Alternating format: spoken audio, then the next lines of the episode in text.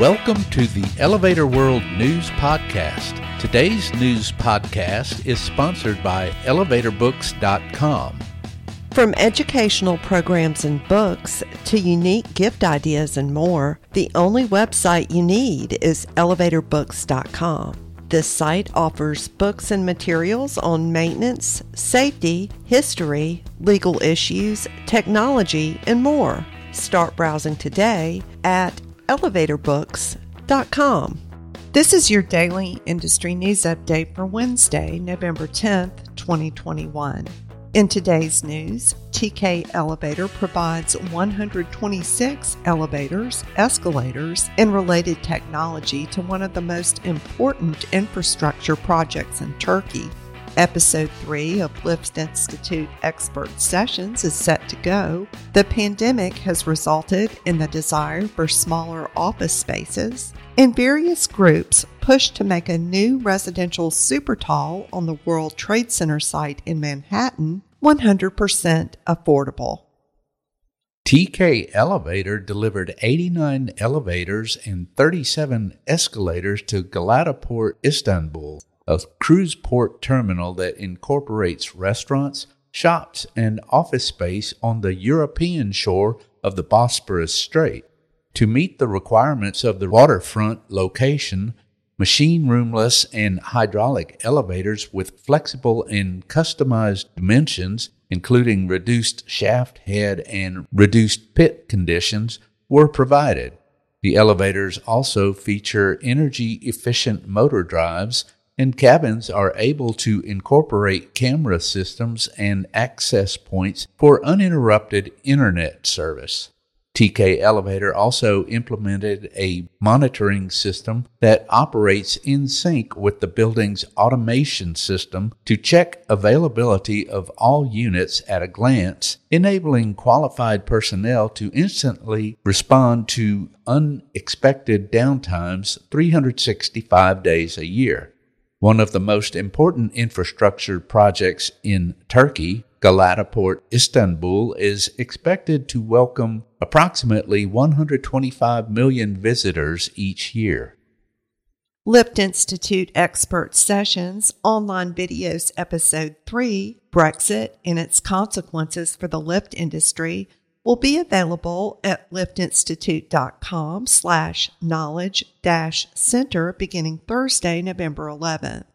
As the third of this four part series, viewers involved with elevator and escalator safety, including inspectors, engineers, and repair maintenance technicians, will find a discussion of topical interest.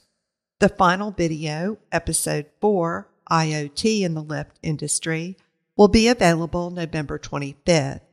Episode 1, Safety Inspections, and Episode 2, The Integral Safety Vision, are already available. Lift Institute is Europe's leading organization for conducting certification and inspection of elevators and escalators. In the post COVID period, smaller floor plate office buildings, such as several proposed in Chicago, are gaining popularity. The Council on Tall Buildings and Urban Habitat reported on November 5th, quoting Crane's Chicago Business.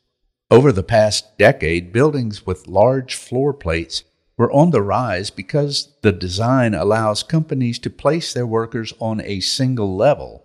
However, many companies are now seeking to reduce their office footprints as remote work increases.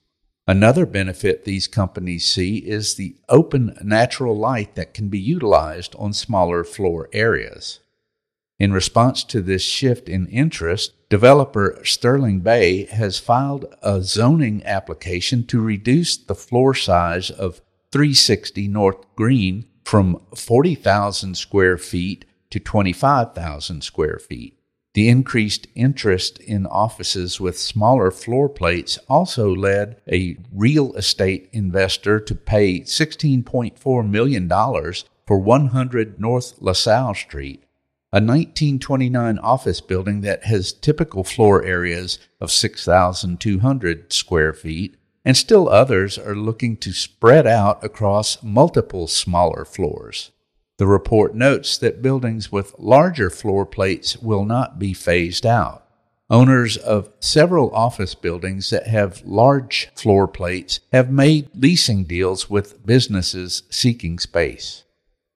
A proposed residential super tall at New York City's World Trade Center that would include 300 below market value units is drawing opposition from groups that hope to change the project from 25% to 100% affordable. The Council on Tall Buildings and Urban Habitat, citing the New York Times, reported on November 8.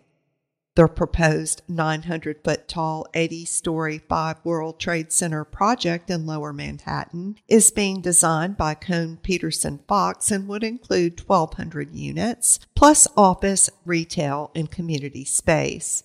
Because of super tall construction demands and regulatory and workforce requirements, construction of the project is estimated to cost $1 million per residential unit. Developers Brookfield Properties and Silverstein Properties say that to make an additional 900 apartment units affordable, making the project completely below market rate, the project would require an additional $500 million in government funding. That amount, they said, would fund 3,600 affordable units in a less expensive market. The pro affordable groups, however, say costs could be brought down through redesign and a mix of financing mechanisms. If the project becomes 100% affordable, it would be more than 100 meters taller than the world's current tallest affordable tower. Construction is set to start in 2023. For more industry related information, visit elevatorworld.com and be sure to subscribe to our podcast in iTunes or the Google Play Store. If you're interested in becoming a sponsor of the Elevator World News Podcast, just let us know by emailing advertising at elevatorworld.com.